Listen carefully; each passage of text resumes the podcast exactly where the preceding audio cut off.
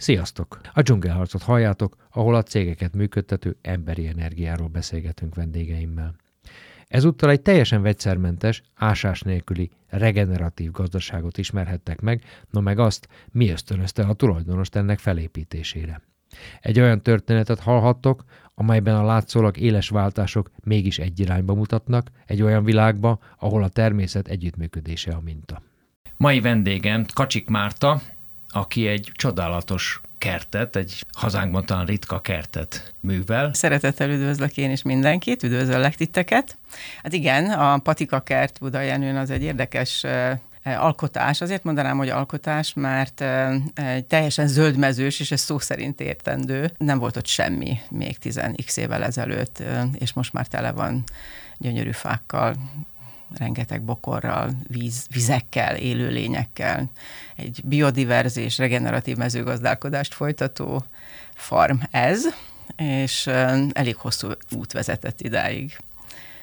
Ahogy mondtad ezt a művelést, én mással akartam kezdeni, de maradjunk ennél a, a, a témánál. Mi használ jobban a természetnek? Azt, hogy úgy hagyjuk, vagy pedig azt, hogy megműveljük? Te hogy látod ezt a kérdést? Tehát azt, hogy a földdel foglalkozunk, az jót tesz neki, vagy sokkal jobb, hogyha magára hagyjuk? Én az ember és a természet szimbiózisában hiszek. Jól meg tudunk egymással férni, hogyha tiszteljük egymást. Ugye itt igazából az embernek kell tisztelni a természetet. Hogyha arra gondolsz, hogy szántani és ugye ekével felforgatni a talajt, akkor ezt én sem csináltam. Mondták is akkor az akkori kertészek, meg mezőgazdászok, hogy ó, hát látszik, hogy matematikus, hát nem tudja, hogy hogy kell itt fákat ültetni, tehát hogy, hogy, hogy, hogy nem szántottam fel előtte először a talajt. Én nem akartam bántani azt az élővilágot, világot, ami a talajban van, majd erről lehet, hogy még mesélek többet, hogy miért fontos ez. Nagyon érdekesen működik a természet. Úgyhogy én azt gondolom, hogy igen, tehát én is azt is szeretném csinálni, és azt is csinálom, hogy a haszonnövényeket társítom a természetes közeggel, és ők egymásra hatással vannak. Hát leginkább ugye a haszonnövényeinkre van jó hatással az, hogyha a természetnek egy nagy részét meghagyjuk, az élővilágnak egy nagy részét. Képzeld el, hogy egy tenyérnyi, egy maroknyi talajban annyi élőlény van, ha az egy élő talaj, mint amennyien vagyunk a Földön. 8-9 milliárd élőlény. Tehát ez így hihetetlen, így szoktam nézegetni így a tenyeremben, így elképzelem, hogy hogy van ez hogyha nem bolygatjuk, ez nem azt jelenti, hogy nem műveljük, csak nem, nem bolygatjuk állandóan, akkor ez az élővilágot kialakul, és a növényeim, amikkel én foglalkozom, ugye én fekete bogyósokkal foglalkozom többnyire, mert nagyon, nagyon jó hatással vannak az emberi egészségre, akkor azok a növénykék, azok a kis bogyók tele lesznek tápanyaggal. Ugyanis a növények nem direktben étkeznek, nem esznek direktben, hanem az élő talajban lévő élőlények, baktériumok és egyéb gombák, stb. esznek, és az ő metabolikus származékai, ugye nem igazán használunk ilyen szavakat, de az a lényeg, hogy ők készítik elő azt a tápanyagot, amit a növények fel tudnak használni. Most már egyre több tanulmány jelenik meg eh, arról, hogy a direktben kapott tápanyag, mondjuk a nitrogén, ugye adunk én nem, de ugye a mezőgazdaság nagyban használja a műtrágyákat. A nitrogénnek például csak a 21%-át tudják feldolgozni a növények direktben, mert ők nem direktben esznek. Nagyon hasonlít egyébként, ahogy mi táplálkozunk emberek. Ugye én mikor elkezdtem ezzel foglalkozni, akkor még nem beszéltünk annyira gyakran arról, hogy mennyire fontos az egészségünk szempontjából a táplálkozás, az igazi élelem, a tápanyag dús élelem bevitele.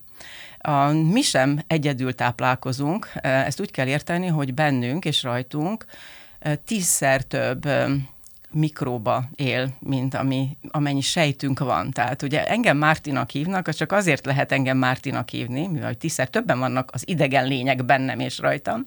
Azért lehet engem Mártinak hívni, mert az én sejtjeim, hála Istennek, nagyobbak, mint ezek a pici élőlények. De szükségem van rájuk, én őket úgy is szoktam hívni, hogy az én kis haverkáim, nagy tisztelettel vagyok irányukba, ugyanis az általam feldolgozható, biológiailag hasznosuló tápanyagoknak nagy részét ők állítják elő nekem. Tehát ők, ha nem lennének bennem, az én mikrobiomomban, tehát az én lány, lány nevén a bélflórában, akkor én igazából nem élnék. Vagy pedig, hogyha nem megfelelő arányban vannak, és nem megfelelő összeállításban, felborulott az az egyensúly, akkor ugye beteg lesz az ember. Tehát nagyon-nagyon nagy részben rá vagyunk szorulva, függők vagyunk, vagy nem tudom, hogyan lehetne mondani, azt mondom inkább, hogy szimbiózisban élünk ezekkel az élőtársainkkal. És ez egy fantasztikus világ, tehát ilyen komplex világot én nagyon sok mindennel foglalkoztam az életemben, de az a komplexitás, ahová most jutottam, ez egyszerűen fantasztikus. Tényleg minden egyes nap tanulok. Ahogy erről beszéltél, az jutott eszembe, hogy ez egészen más testkép, mint amit eddig megszoktunk magunkról. Erre honnan jöttél rá? Hát igen, nagyon érdekes ez a dolog, nem én jöttem rá. Én tipikusan nem az vagyok, aki rájön valamire, hanem inkább összerakja a dolgokat kicsit másképp, vagy kicsit másképp látom, vagy legalábbis az a tapasztalatom, hogy észre szoktam venni olyan dolgokat, amelyeket úgy elsőre mások annyira nem, tehát eh, a múltam is ezt mutatja. Igazából arról van szó, hogy eh, arra törekszünk mostanában, eh, inkább ezt mondják nekünk, hogy ha tiszta táp tápanyagot, táplálékot viszünk be, akkor az azt jelenti, hogy egy valamilyen üres világot alkossunk először, tehát tisztítsunk, ugye azt szoktam, én úgy szoktam mondani, hogy domestosozunk, Ugye az azt jelenti, hogy egy, egy teljesen letisztított, lecsupaszított világot töltünk utána fel, de Van ez nem jó. szavak, hogy tisztító kúra igen, igen, igen, igen. Gyümölcskúra, meg nem tudom. Tehát... Én nem ilyen diétákban hiszek, tehát én a, az olyan táplálkozásban hiszek, ugye ezek mindig elvonásos diéták, tehát hogy akkor ne egyél glutén, ne egyél tejfehérjét, ne egyél ezt, ne egyél azt, ne egyél szénhidrátot, állandóan tömnek minket azzal, hogy mit ne együnk éppen, és ugye azon vitatkoznak, hogy melyik makrotápanyagból mennyit vigyünk be, mennyit fehérjét, mennyi zsiradékot, mennyi szénhidrátot, és akkor ez 10-5 évenként, 20 évenként változik, és akkor az ember lánya nem tudja, hogy mit is csináljon magával. Én nem ebben hiszek, én abban hiszek, hogy az emberi szervezet olyan bonyolult, komplex, jó értelemben bonyolult, hogy szüksége van rengeteg tápanyagra, apró tápanyagokra is. Ezekről nem beszélünk, ezek a mikrotápanyagok, nagyon kevés kell belőlük, de nagyon sok ilyen van. Egy, egy szót hadd vessek közben, de ezekről azt mondod, hogy nem beszélünk, de miért nem beszélünk szerinted? Azért, mert a mezőgazdaság, az ipari mezőgazdaság nagyon egyszerűsít. Az ipari mezőgazdaság igazából gyárt. Mit csinál? Tehát először is ugye beszéltünk erről a talajmozgatásról, feltúrja a talajt. Na most ezzel azt éri el, hogy ezek a élőlények ott éppen elpusztulnak, mert azok, akiknek, amelyiknek van szükségük oxigénre, azok alulra kerülnek, ugye egy ilyen szántással, ezért pusztulnak el, amelyek meg pont ö, oxigén nélküli világban szeretnek élni ott mondjuk a talajnak az 50-60-70. centén, azok pedig fölkerülnek, és ezért pusztulnak el. Magyarul teljesen kiírtjuk a talajban az élőlényeket, és utána megpróbáljuk pótolni mindenfajta műtrágyákkal, 4-5-6, utána rájövünk, hogy az kevés, akkor van már 10, csak az a helyzet, hogy ilyen anyagokból körülbelül 20 ezer van, most ennyiről tudunk. Ezt most már azért vizsgálgatják, hála Istennek, mióta a táplálkozással újra elkezd elkezdtek foglalkozni, és ez ugye pont a mikrobiom miatt lett, hogy mikor rájöttek arra a kutatók, hogy azért ez nem annyira egyszerű, tehát nem elég ezt az 5-6-10 százanyagot bevinni, hanem nekünk sok-sok tízezer pici anyagra van szükségünk. És ezt az ipari mezőgazdaság sajnos nem tudja produkálni, mert az élő talajban lévő élőlények táplálják a, a növényeinket, és hogyha az élő talaj nincs jelen, akkor a növény igazából egy üres héj, nincs benne az a anyagmennyiség, és itt most nem a, az alap, ha makrotápanyagokra gondolok, tehát a fehérjére, szénhidrátokra, hanem ezekre a apró mikro tápanyagokra, fitonutriensekre, így hívjuk őket, ezek nincsenek jelen. De ezt tudniuk kellett, nem korábban? Tehát, hogy ez egy új felfedezés? Ezt most is tudják. Igen. Ezt most is tudják. Tehát például van Magyarországon, Magyarországon, tehát nem külföldről beszélek, olyan kutatás, amelyik bizonyítja azt sajnos, hogy a 30 évvel ezelőtti sárgarépa karotin tartalma 25-szöröse a mostaninak akkor azt, ha megfordítom, az azt jelenti, hogy ma 25 sárgarépát kell megennem ahhoz, hogy úgy annyi karotint bevigyek a szervezetembe, amennyit bevittem egy sárgarépával 30 évvel ezelőtt erről beszélek, az ipari mezőgazdaság sajnos ezt nem tudja biztosítani. A mennyiség érdekében lemondtunk a A hatékonyság érdekében, igen, a mennyiség. A mennyiségben ugye, hogyha mérnénk ezeket a fitonutrienseket, akkor, akkor beszélhetnénk mennyiségről az ő esetükben is. Itt a hatékonyság az a kulcs szó, ami ami hát elviszi ezt a dolgot, tehát ugye annyira hatékonyan akarunk működni, mindent működtetni, hogy a mezőgazdaságot is elérte az a hatékonyság, ami egy gyárban egyébként természetes. Pénzügyi hatékonyságról beszél? Nem, nem csak. És én úgy fogalmaztam meg magamnak, eh, hát 10 évvel ezelőtt, mikor ezzel elkezdtem foglalkozni, illetve hát egy picit később, mert előtte én, én először elég sokat tanultam. Tehát mikor én abba hagytam az előző munkámat, akkor én két évig tanultam. És arra jöttem rá, hogy az a hatékonyság növelés, amivel én egyébként azelőtt nagyon foglalkoztam, az egyedül az életre nem érvényes nem tudunk hatékonyan élni. Csak erről feledkezünk el, és próbáljuk valahogy kiiktatni ezeket, ezt az, ezt az együttműködést, ami benne van a természetben, és a mondjuk a, akár az emberi szervezetben is, mint egy természeti lény szervezetében. A, a, szokták mondani, hogy, a, hogy a, az ember a természet fölött áll, hát ez nem így van, tehát a ter, az ember a természet szerves része, tehát egy vagyunk a természeti lények közül. Én a hatékonyságot úgy értettem, hogy a, az ipari termelésben, mondjuk én, amivel foglalkoztam, ugye informatikai rendszerekkel, hálózatokkal, stb., ott ugye az optimalizáció volt a lényeg, és az optimalizáció az mindig egyszerűsít, és az egyszerűsítéssel sajnos elfeledkezünk arról a komplexitásról, illetve hát elmarad az a komplexitás, kihagyjuk belőle, amire nekünk szükségünk van. Tehát tevékenységeket lehet hatékonyan végezni, természetesen én nem vagyok a technológia ellen egyáltalán, csak az életet magát, az életet, amit a Szent György Albert ugye kezdett vizsgálni tőlünk. Ő volt az első, aki rájött arra, hogy ezek a, ezek a apró fitonutriensek, ezek mennyire fontosak. Úgy hívta őket, úgy nevezte el, hogy ezek az emberi szervezet szürke eminenciásai.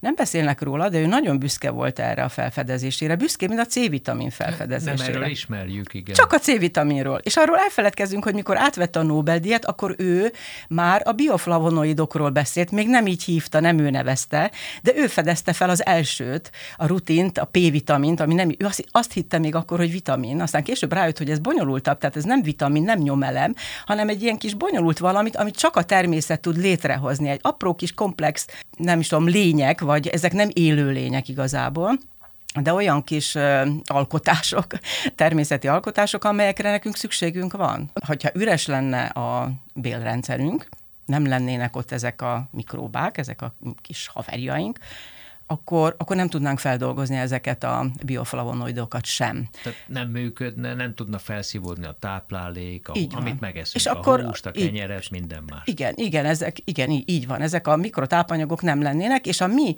rendszereink, az olyan rendszerek, mint az immunrendszer, a hormonrendszer éhezne éhezik is egyébként. Ez... Tehát, hogyha az összefüggés az, hogyha lefordítom, hogy ezek a bizonyos anyagok mondjuk kisanyagok hiányoznak az ember bélrendszeréből, akkor hiába vesz egyébként táplálékot magához, azt a táplálékot nem tudja hasznosítani a szervezet, ezért hiányok lépnek fel a, a mindenféle alrendszerekben. Így van, így van. Ezt hívjuk ma minőségi éhezésnek.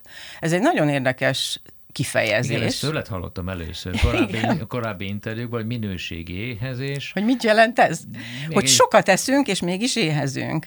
Mert hogy a, azokból a tápanyagokból, főleg kalória szinten, tehát energia szinten a fehérje, szénhidrát, zsíradék, ugye ezeket hívjuk makrotápanyag, elég sokat beviszünk, sőt, túl sokat. Viszont a többi sok tízezer apró tápanyagból meg nem viszünk be semmit, és a mi rendszereink, vezérlő rendszereink, amikről az előbb beszéltem, a hormonrendszer, az immunrendszer, meg azok ö, hiányában nem működik megfelelően. Ez nem azt jelenti, hogy most meghalunk rögtön, tehát ez nem az van, hogy ez a minőségi éhezés, ez nem az az éhezés, amikor egyáltalán nem, visz, nem tudunk bevinni kalóriát, Igen, mert ugye nincs mit. Leáll. Mert akkor leáll az egész szervezet, itt, itt pedig betegek vagyunk. És félre megy, ha jól értem. Fél, betegek, tehát civilizációs betegségeknek a, a legfőbb okozója ez, és már végre kezdenek erről beszélni. Csak ugye nagyon nehéz erről beszélni, mert ugye összerakjuk azt, hogy a ipari mezőgazdaság nem ilyen anyagokat termel, termeszt akkor nehéz, ne, nehéz erről sokat beszélni, mert ugye akkor rájövünk arra, hogy kicsit másképp kellene élnünk, kicsit másképp kellene táplálkoznunk. Itt jön be nekem a testkép, már sok alrendszerről beszélünk, elkezdünk lefelé menni a testbe, most már tudjuk, hogy van hormonrendszer, mindenféle. Igen. Idáig még szerintem sokan fejben nem jutottak el, hogy van egy következő szintje is a, a test működésének, ami végképp, hát eddig nem, szerintem nagyon nem foglalkoztunk. Nem, nem vele. foglalkozunk vele, egyáltalán foglalkozunk vele. Az orvostudomány már kezd azért lassan rájönni arra, hogy az úgynevezett hagyományos, inkább azt mondom, hogy a nyugati or- orvoslás mellé eh, muszáj visszatérnie a táplálkozáshoz is. Arról is szeretnék beszélni, hogy hogyan is jutottál te egyébként idáig, és ahogy olvastam a, a rólad elérhető anyagokat, mondanám életrajz, de egyfajta életrajz bontakozott ki ebből, hogy az vetődött fel bennem, hogy te egy vállalkozó szellemű ember vagy? Megmondom, hogy miért kérdezem, mert hát vállalkozásod van. Azért, mert elkezdtél tudományjal foglalkozni, aztán ebből vállalkozás lett. Elkezdtél informatikával, mondjuk így informatikával foglalkozni, akkor is ebből vállalkozás lett. Tehát amivel belefogsz, az egyszer csak átfordítod vállalkozássá. Ez, ez kényszer, így hozza az élet, vagy van benned egy, egyfajta tudatosság e tekintetben? Hogy miért fordul erre meg? Másképp is lehet kérdezni, miért nem maradtál tudós? Ez igen, egy, ez egy nagyon jó kérdés. Ugye tényleg annak indultam, elméleti matematikát tanultam, és a diszertációs munkám a hálózatokból volt, amit a, mindig hálózatokkal foglalkoztam, mindjárt rátérek, hogy ez, ez miért És érdekes. Ez nagyon divatos téma, most Abszolút. Barabási Alper. Ez így van. Olyan hálózatokkal foglalkoztam, hogy a komplet gráfok színezése, ők is hálózatok, tehát amikor minden pont mindegyikkel össze van kötve, és olyan azért fantasztikus olyasmivel foglalkozni, amiről már akkor tudtuk, hogy matematikailag megoldhatatlan teljes egészében. Most gondold el, hogy ez én... Ez 20... van szó? Segítsünk a hallgatóknak. a komplet gráfok fog színezésed. Képzeljük el, hogy van egy csomó pontunk, x pontunk, tehát egytől a végtelenig, és ezeket összekötjük, mindegyiket mindegyikkel, és úgy kell őket beszínezni, hogy egymással soha ne legyen két szín és szemben. És ez mire jó? Ez, ezek matematikai problémák. Ez, tisztán ez tisztán matematikai probléma, bár az az igazság, hogy ugye ennek aztán van felhasználása, mindjárt mondom, hogy hol, és én abba bele is kerültem. Kicsit véletlenül, nagyon sok minden talán véletlenül alakult az életemben, és mégis visszagondolva talán mégsem volt az annyira véletlen. Tehát ez egy matematikailag, teljes mértékben matematikailag megoldhatatlan probléma, és azért egy matematikusnak olyasmivel foglalkozni, amiről már tudja, hogy csak részben tudja megoldani, azért ad némi, hogy is mondjam, alázatot a világgal szemben. Tehát egy kicsit másképp nézi már a világot, látja, hogy ez mennyire érdekes, mennyire fantasztikus, és mindig, amivel én foglalkoztam, az a számomra mindig nagyon érdekes volt és fantasztikus. És nem lettem tudós mégsem, mert nem akartam tanítani egyetemen, az, az úgy engem mutatott volna, az olyan reprodukció, és igen, jól kérdezted, vagy jó volt a kérdés, hogy igazából én, én, én szeretek előre haladni, és szeretem így a, a magam dolgait intézni, és így aztán bekerültem a, az akkori Csehszlovák Tudományos Akadémia fizikai kutató központjába, illetve hát az, annak a számító központjába, olyasmi, mint itt a KFKI, és ott teljesen előről kezdtem mindent, mert ugye matematikusként nekem fogalmam nem volt a számítástechnikáról, úgyhogy azt kértem, hogy operátorként kezdjek, és másfél évig végigmentem az egész, egész folyamaton, mert engem érdekelt az egész egyben.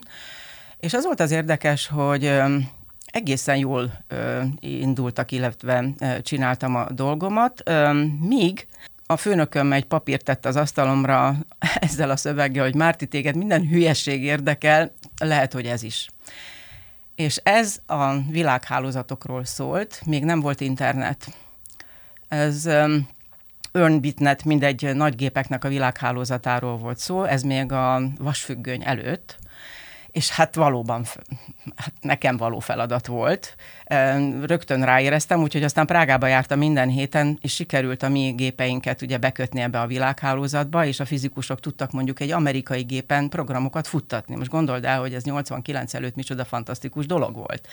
Tehát, hogy a kommunikáció, és ugye ez is hálózat már, tehát a kommunikáció, meg egyáltalán a dolgoknak az összekapcsolása az egy fantasztikus, nekem az én életemben egy, egy, egy, egy nagyon nagy dolog. És innen jött aztán a, a, az internet, ami, amivel én akkor kezdtem el foglalkozni, amikor még nem is így hívták, akkor úgy hívták, hogy TCP/IP Network. Én még ismerem azt a, ismerem a kettő közül az egyiket, aki megírta ezt a protokollt. Windsurf, én találkoztam vele, mert egyike voltam azon kevés száz embernek a világon, aki aztán összerakta az első világhálózatot. Ez ugyanis nem kommerszférában indult el, hanem a, főleg a mi térségünkben a tudományos világban. Tehát egyetemek, kutatóközpontok kerültek először összekötésre, és hát valóban mi megcsináltuk ott hárman először Csehszlovákiában. Én azt hallottam, hogy eredetileg katonai alkalmazásnak Igen, az ARPANET, Hát nagyon érdekes ez. Először nem, de aztán a felhasználás, az első felhasználása valóban az öböl háborúban volt, és akkor. Ugye mi a lényege ennek is? Az a lényege, ez nem egy hatékony protokoll, voltak cégek, IBM, meg a Digital, meg a többiek, nagyon jó protokollokat írtak, azok nagyon hatékonyak voltak, nagyon gyorsak, de itt az volt a cél, hogy ha valamelyik útvonal megszakad, ugye háborúban ez fontos, akkor nagyon gyorsan keletkezzen egy másik legyen egy másik. Tehát ez egy nagyon erős hálózat, nagyon erős hálózat.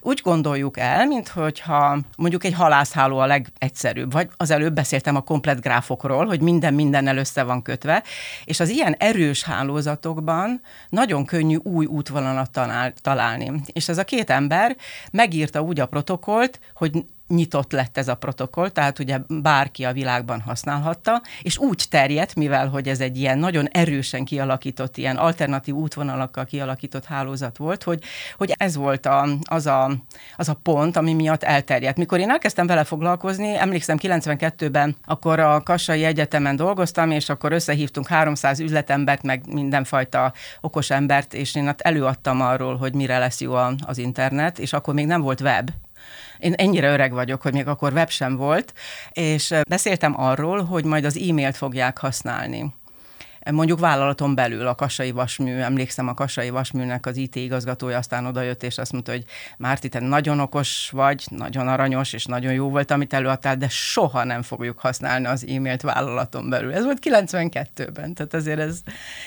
és hol vagyunk nem, most? Nem volt olyan régen. Igen. Nem volt olyan régen, ugye, hogy milyen fantasztikus fejlődésen mentünk keresztül, és én ezt nagyon-nagyon szerettem csinálni, tehát mindig az innovatív dolgokkal foglalkoztam, ugye aztán átkerültem Magyarországra, és az elektronikus piacterektől a nagyon komplex vállalati informatikai struktúrákig, stratégiákig mindenfélével dolgoztam, és igen, valóban akkor úgy alakult, hogy az IBM és a PricewaterhouseCoopers után három férfitársammal együtt megalapítottunk egy tanácsadó céget. A tanácsadás alatt ugye azt kell érteni a mi esetünkben, hogy mi nem csak stratégiákat gyártottunk, hanem mi meg is csináltuk utána.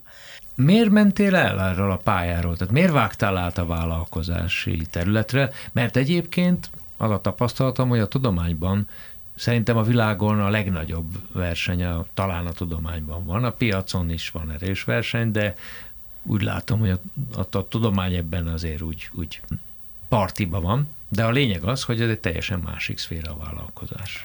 Én szeretem megmérettetni magam. Tehát az eredményét látni? Igen, igen, igen. Tehát a tudomány is nagyon jó, tehát a ö, tudományos eredményeket ö, ö, alkotni nagyon szép. Én szeretem azért valahogy visszamérni a dolgokat. Tehát én ilyen, ilyen szempontból én ötvözöm mindig az elméletet a gyakorlattal. Ilyen voltam mindig, tehát szerettem, a puding próbálja az evés, ugye ez egy ilyen jó kis mondás, nálam ez abszolút érvényes, tehát akkor nézzem meg. Tehát ha valamit kitaláltam, vagy összeraktam a fejemben, vagy másokkal, mert természetesen nem egyedül csináltam, aztán ezt a ö, vállalkozást, ezt a tanácsadó céget, hát 200 tanácsadónk volt, leg, legnagyobbak voltunk Magyarországon, akkor nem csak az volt az érdekes, hogy jó, akkor találjuk ki, tervezzük meg, hogy milyen lenne a, a legjobb informatikai rendszer mondjuk egy nagyon komplex bankban, egy nagy bankban, hanem akkor, akkor vágjunk bele, és csináljuk is meg. Nem mindig egyedül, mert ugye mi nem voltunk programozók, tehát ö, ö, mi nem szoftvercég voltunk, hanem mi inkább a az üzleti és a funkcionális specifikációt ö, ö, készítettük el, és akkor utána valamilyen társ céggel, vagy más, konstru- bármilyen konstrukcióban. De ez a lényeg, hogy, hogy engem mindig érdekelt az, hogy, hogyha, hogy, hogy, hogy, hogy akkor hogyan működik. Tehát, hogy akkor tényleg működik-e. És ez a visszacsatolás, ez, a vissza, ez az állandó visszacsatolás, hogy akkor én visszamegyek az elméletbe, utána a gyakorlatba, megint vissza az elméletbe, ez nagyon felgyorsítja, szerintem, felgyorsítja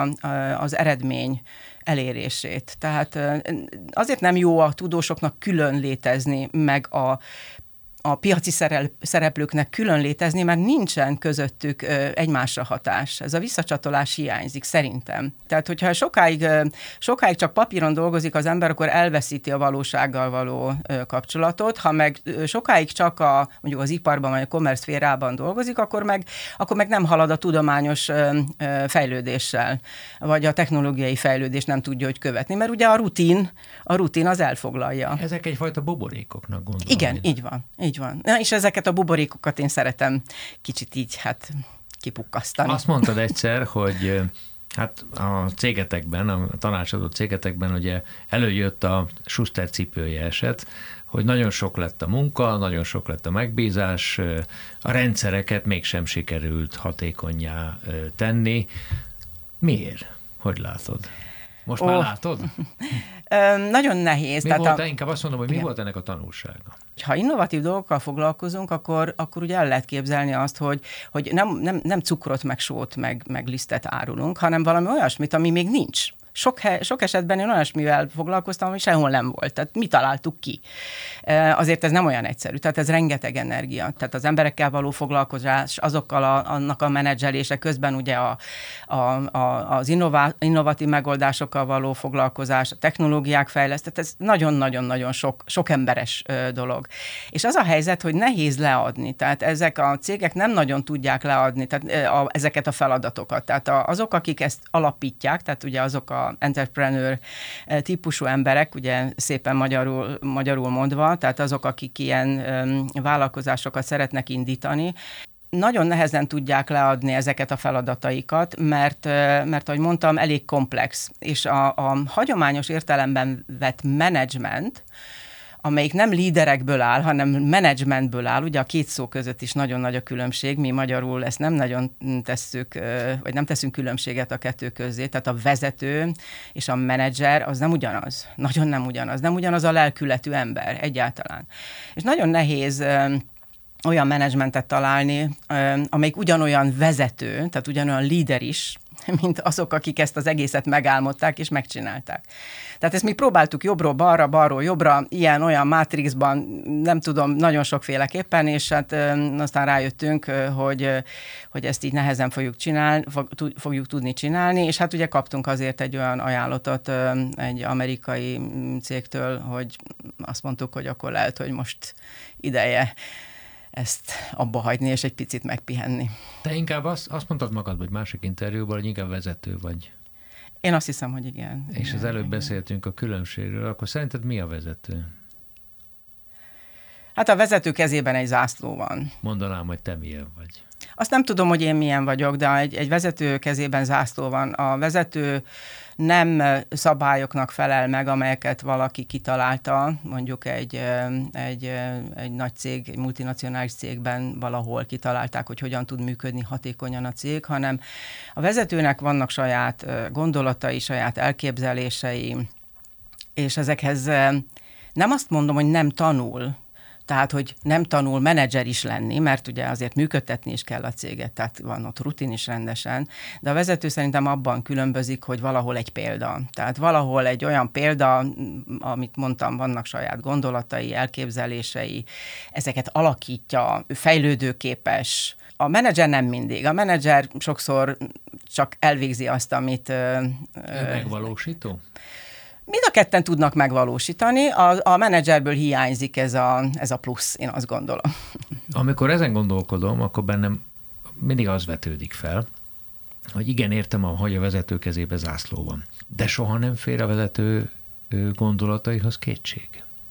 Ugye mert ahhoz, hogy vigye az ászlót, ahhoz, ahhoz meg kell győznie másokat, és elég meggyőzőnek kell lenni, és akkor tud csak meggyőzni másokat, hogyha ő maga aztán tényleg százszerzalékig meg van mindenről győződve, amit csinál, az jó és helyes.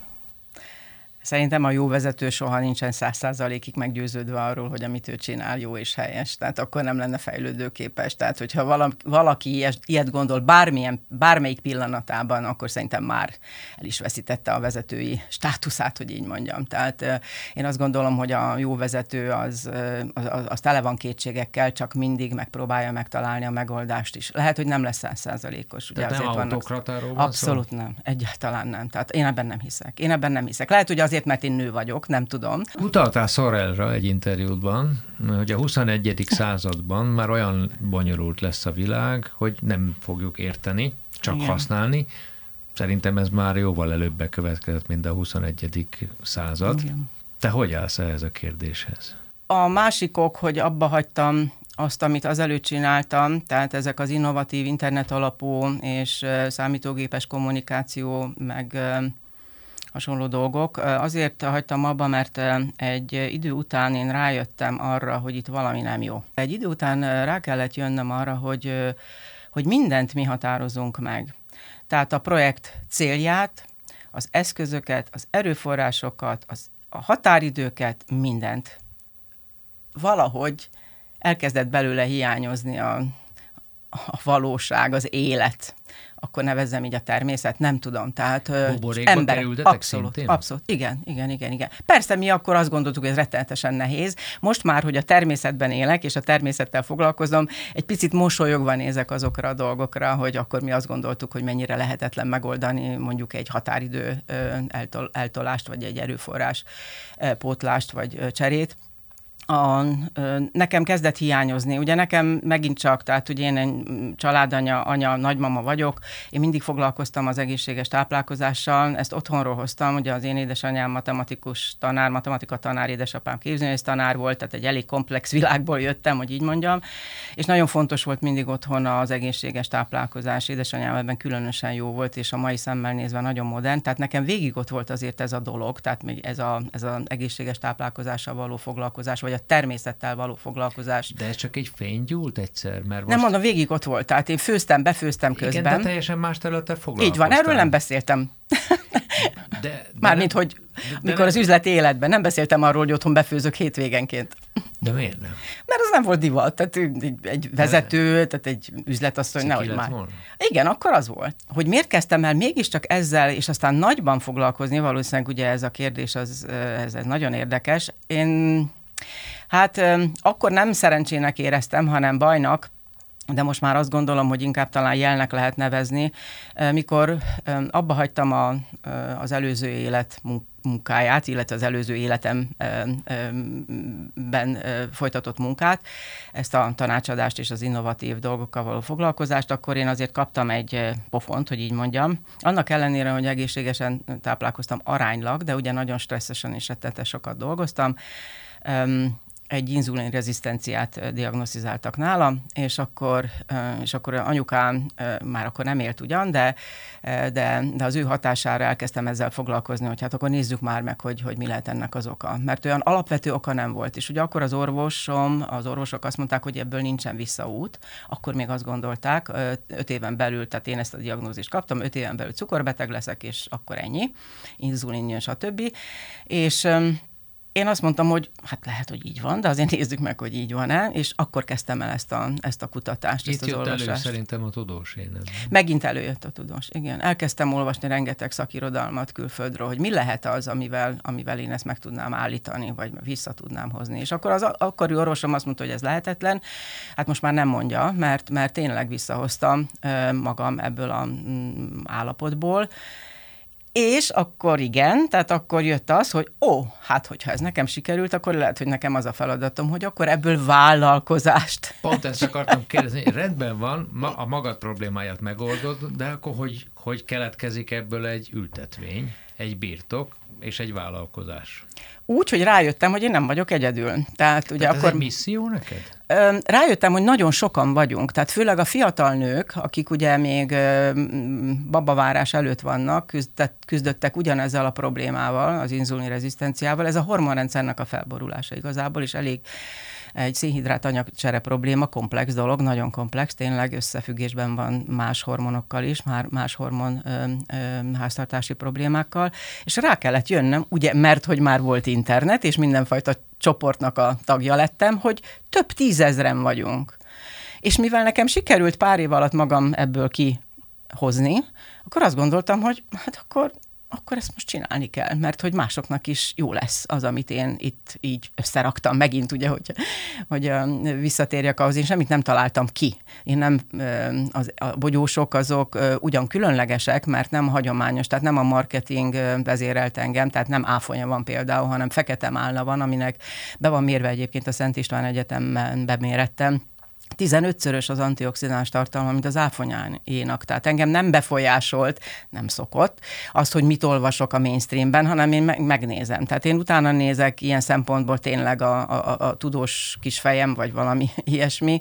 A számokkal dolgoztam, megnéztem a beltartalmat, mi, hogy, merre, melyik anyag mire jó, és úgy raktam össze ezt a 8-9 növényt, hogy minél többet tudjak adni. Ezek egy, már, arról már beszéltem, hogy egymásra hatással vannak, és akkor így lett az ültetvény. Tehát nem az semmiből. Illetve nekem Inkább úgy fogalmaznék, hogy általában az szokott lenni, hogy van valakinek valamilyen ültetvénye, és akkor kitalál valami terméket. Nálam fordítva volt. Én a terméket találtam ki, tehát a terméket, ami ugye egy egészségjavító, egészségmegérző, egészségvédő termék, és ahhoz lett aztán az ültetvény és ott van két ház is. Nagyon érdekes, mindig más arcát mutatta, tehát egyszer egy nagyon modern feldolgozó üzemképét mutatja, egyszer egy barátságos családi házat, egyszer egy szállodát, tehát ahonnan nézem, vagy szóval sokféle arca van ennek a, mondjuk így birtoknak, ennek a házcsoportnak. Igen, maguk az épületek egyébként az épület archetípusát jelentik. A gyerekek szoktak ilyeneket rajzolni, tehát még pontosan. Tehát ez a legegyszerűbb tömeg, tehát épülettömeg. Még kéményes sincs, mert passzív házak, tehát ugye nincsen benne ilyen hagyományos fűtés.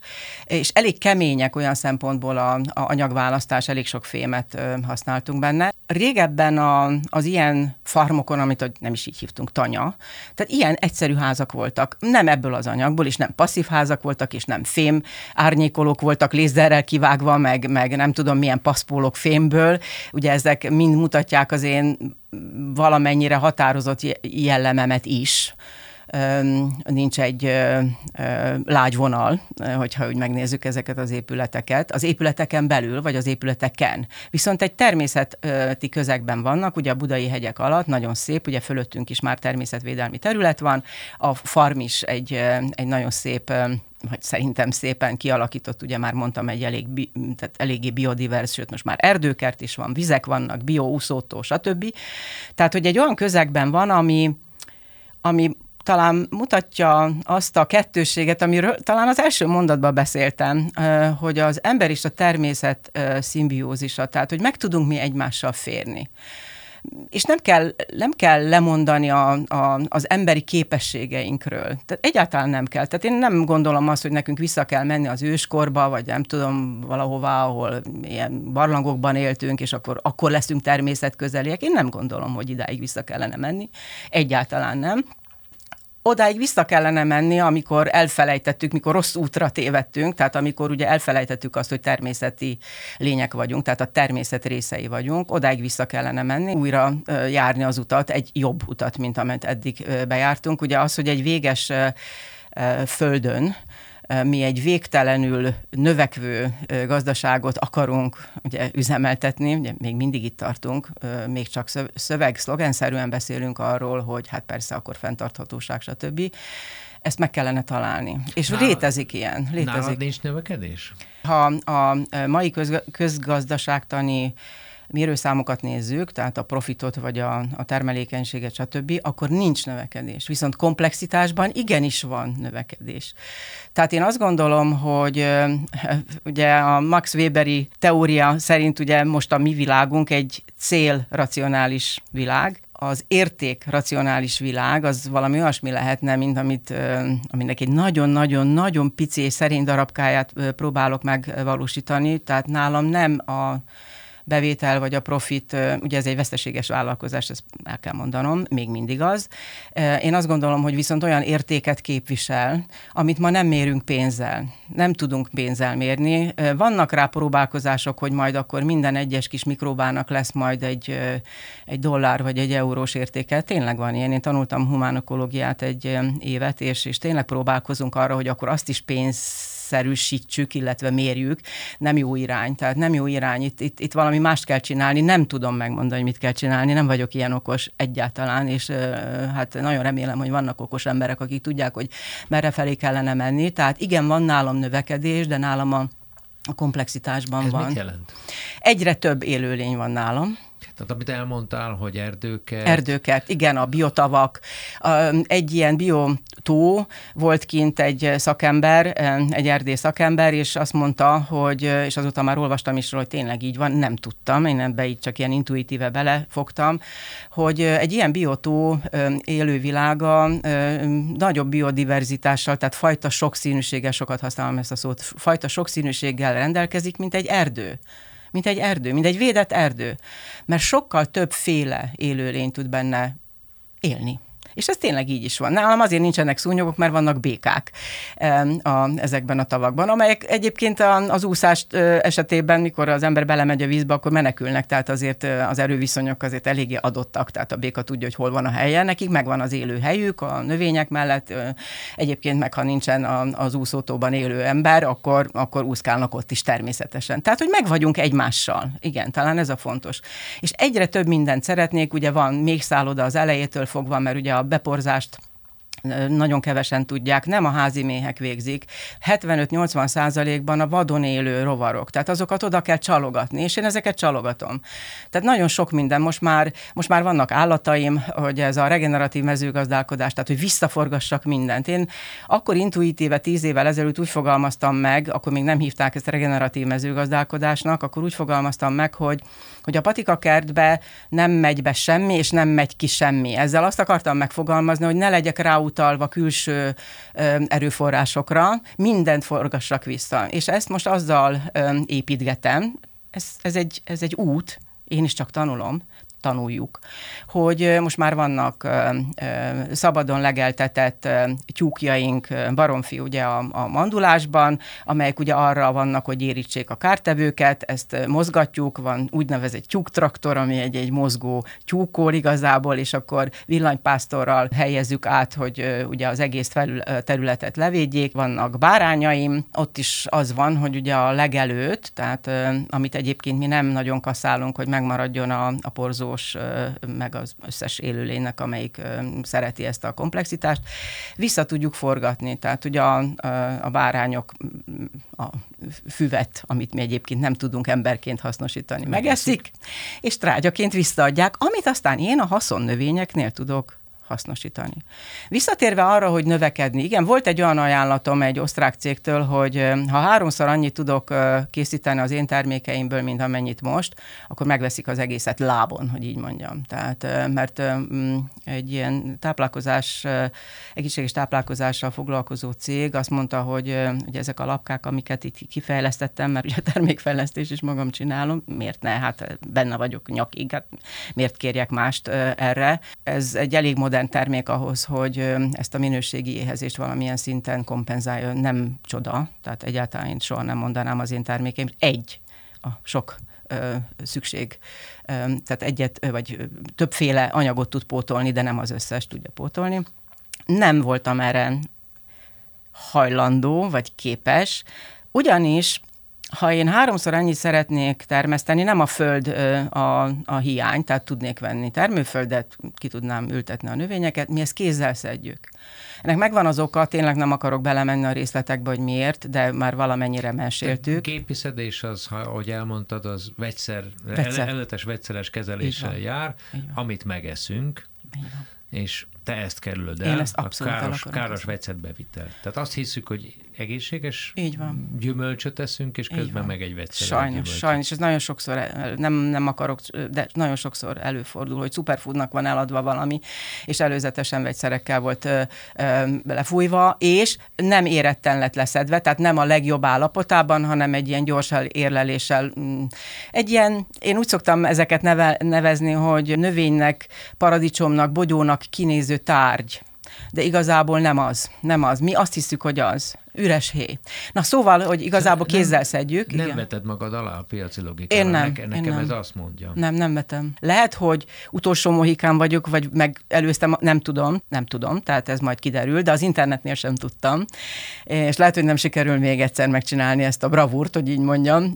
Nagyon benne van a pakliban, hogy nem. Tehát azért ez nagyon sok, nagyon sok nagy ember esetében nem sikerült többször megcsinálni, mert itt a szerencse is azért egy nagyon komoly faktor. Tehát azért legyünk őszinték, nagyon komoly faktor, meg hogy pont abban az időben kezdje el az ember, amikor annak ideje van. Én azt gondolom, hogy ez egy lehetséges út, kiderül, hogy mennyire van rá szükség, kiderül, hogy mennyire lesz értékelve, kiderül, hogy fog-e változni a világunk, a a célracionális gondolkodásból átmegyünk-e az értékracionális gondolkodásba, nem tudom. Tehát a világ változik, változik, ez benne fantasztikus, és én nagyon szeretem, hogy változik. Nem mindig jó irányba, de, ez, de ilyenek vagyunk. Tehát az ember az, az, az keresi az utat, mióta létezik. Hogy látod ezt a következő időszakot, hogy ebből kell, hogy legyen egy nyereséges vállalkozás, vagy úgy látod, hogy ezt nem is lehet?